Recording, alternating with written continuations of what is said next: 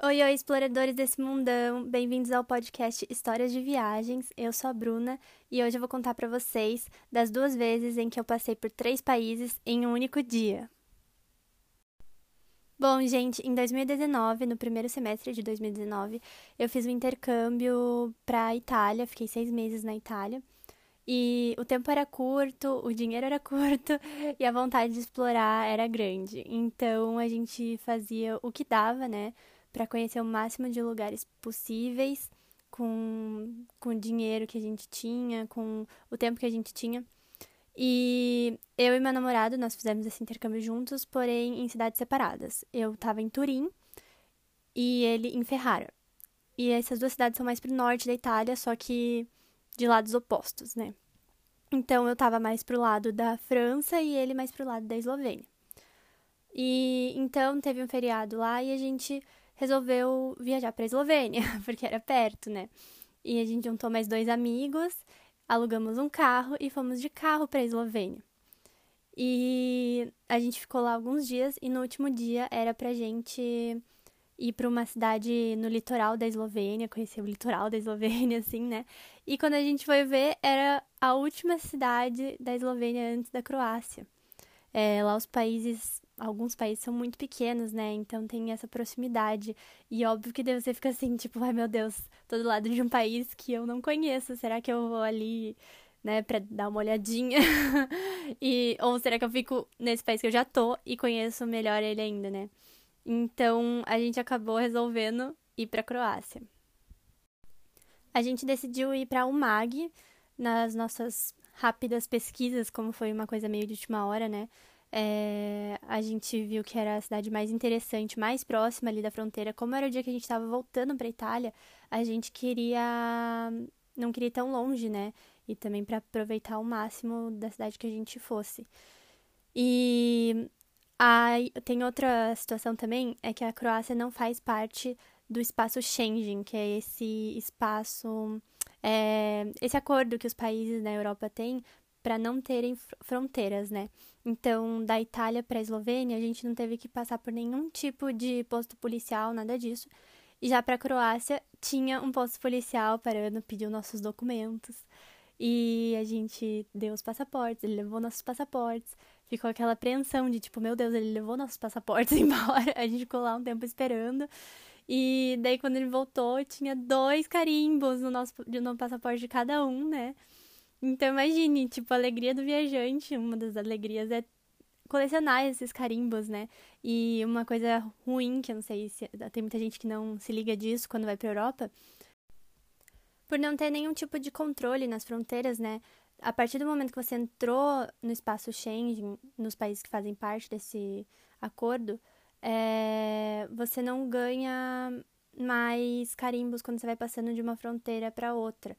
Então, da gente sair da Itália e entrar na Eslovênia, foi uma estrada contínua, assim, tipo, não tinha nada avisando, nenhum tipo de controle. Então, a gente não ganhou carimbo. E pra ir pra Croácia, a gente ganhou 2 carimbos. Um de saída da Eslovênia e outro de entrada na Croácia. E, então, a gente ficou muito feliz, né? Porque muitas vezes, principalmente em avião, assim, você não ganha carimbo de saída, né? Foi até estranho isso. E outra coisa interessante também é que como a gente entrou de carro, isso é uma coisa que eu nunca nem tinha prestado atenção, como eu nunca tinha passado nenhuma fronteira de carro que tivesse carimbado, né, o passaporte, eu nem me ligava de que, tipo, tem um desenho de um carrinho, assim, no carimbo. Normalmente a gente só tem de avião, né, então achei legal ter esse carimbo na coleção, assim, de entrada de fronteira com um carrinho. E nós fomos pra Umag, né? Em direção ao Umag. E já depois da fronteira, eu lembro que eu senti uma diferença até na vegetação, assim. Você sente que você tá em outro país, sabe? Apesar de ser tão próximo, você não acha que você vai ver coisas diferentes, mas eu senti mais diferença da Eslovênia pra Croácia do que quando passando da Itália pra Eslovênia. Porque da Itália pra Eslovênia era mais pinheiros, assim... E ali na Croácia, como era uma região também litorânea, tinha uma vegetação mais parecida até com o que a gente tem aqui no Brasil, né? Então, eu já fui sentindo essa diferença de, ai, meu Deus, estou conhecendo um país novo que eu nem tava pretendendo, né? Não tava super programado. E nós fomos para Umag. É uma cidade pequena, né? Mas dá super aquele ar de Croácia, que era o que eu imaginava, com aquelas pedras, que a calçada era feita daquelas pedras grandes e de cor clara, assim. Tinha uma praça de frente pro mar, assim, com uma igreja, tudo com essa pedra, assim, bem clara. É muito lindo, eu acho bem característico do país. E tinha uma espécie de porto, assim, também, bem bonito.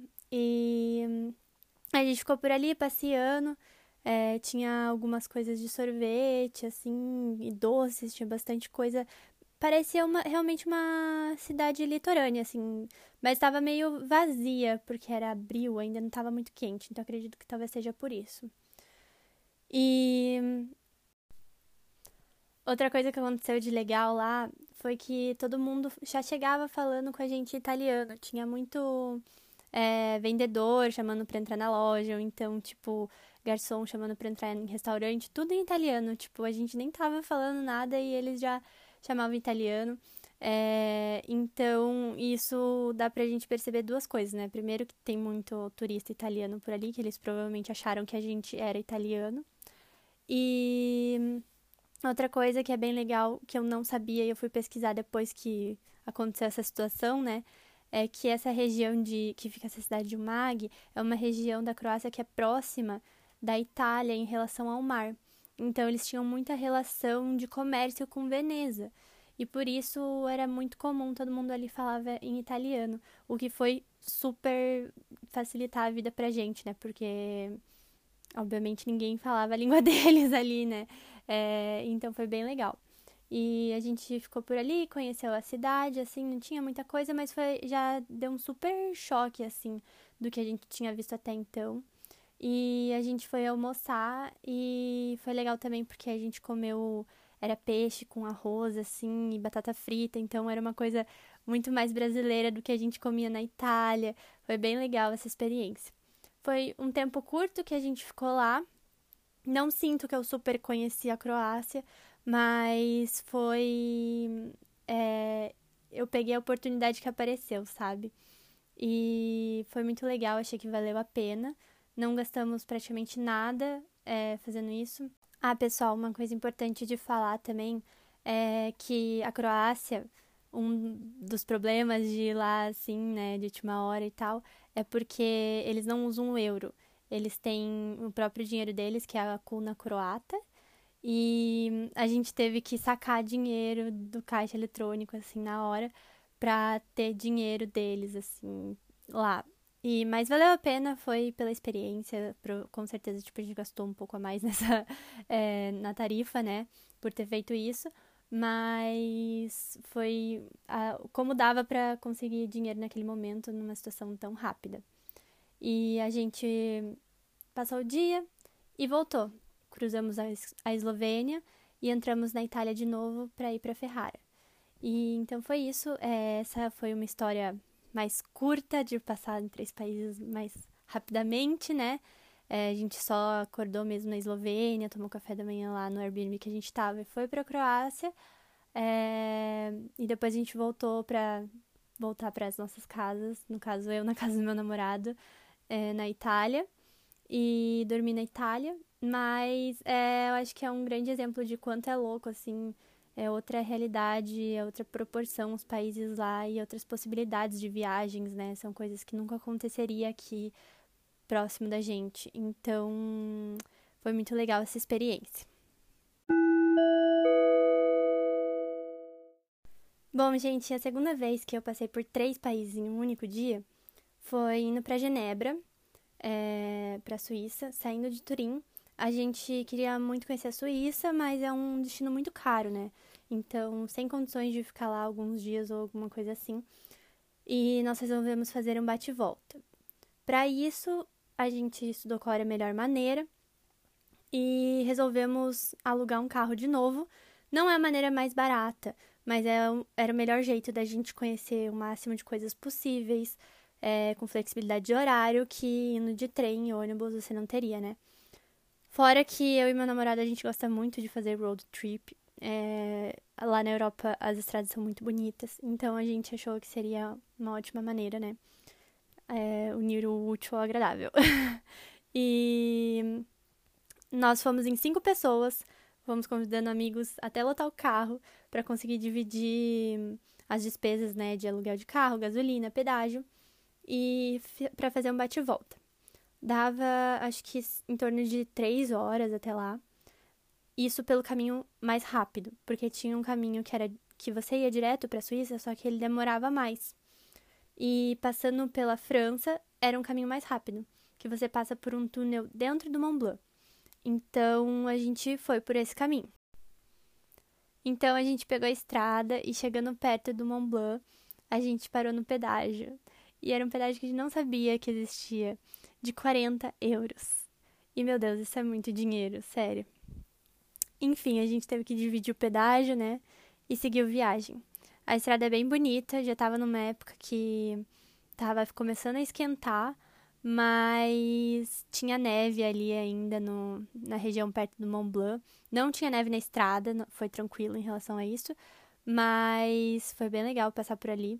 A gente já ficou com vontade de parar, só que como a gente só tinha um dia na Suíça, em Genebra, a gente não parou, né? Então, a gente foi até Genebra. E chegando em Genebra, nossa, sério, tipo, a Europa pra gente já parece uma coisa assim, sei lá, talvez um povo mais evoluído. Uma coisa, pra mim é uma coisa muito mais diferente do que evoluído, vamos dizer assim. É um choque de realidade, né?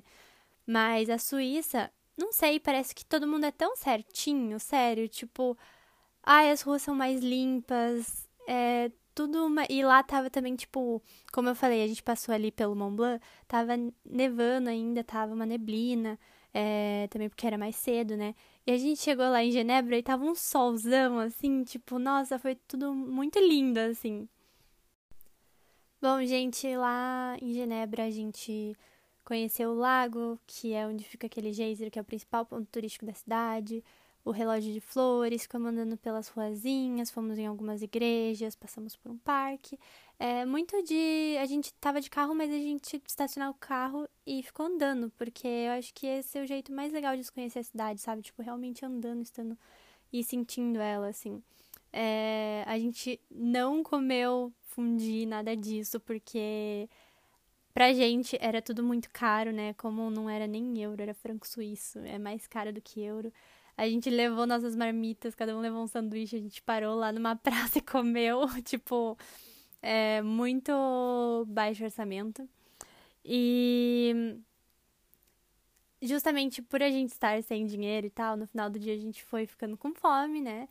A gente até passou no McDonald's, mas a gente ficou tipo, não dá, não vamos pagar isso, tipo, a 1 hora daqui é a França, que já é mais barato, né, em euro e tal. Na verdade, na Suíça, a gente nem trocou dinheiro, nem pegou franco suíço, sabe? A gente fez umas comprinhas, mas foi direto no cartão de crédito, assim, tipo, de comprar lembrancinha, assim, coisa pouca. E não comemos lá, então, porque a gente levou coisa. E daí, quando foi bater na fome, a gente acabou resolvendo voltar pra França, como a gente já ia passar pela França, e parar em Chamonix. A gente viu que tinha um McDonald's lá. E a gente comeu no McDonald's de Chamonix. Isso não foi algo programado, foi uma coisa do momento. Mas foi bem legal que a gente conheceu Chamonix, já ficou andando um pouco por lá. Começou a chover, então não deu pra conhecer tanto. E também, como era final do dia, tava começando a fechar as coisas. Mas deu pra comer e entrar em umas lojinhas, andar um pouco pela cidade, que é bem pequena, né? Quase uma vilazinha. E voltamos pra Itália.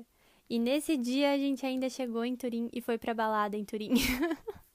Então foi tipo, meu Deus, essa acho que foi a viagem assim, mais real, porque foi tudo em um dia. A gente passou pela França, passou pelo Mont Blanc, tipo, nossa, sério. E conheceu lá Genebra, na Suíça.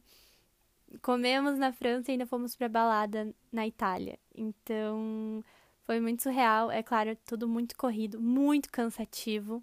Não precisava da balada, mas eu não sei, a gente estava animado. Quase morremos também depois. Mas valeu a pena, fica a história para contar, né?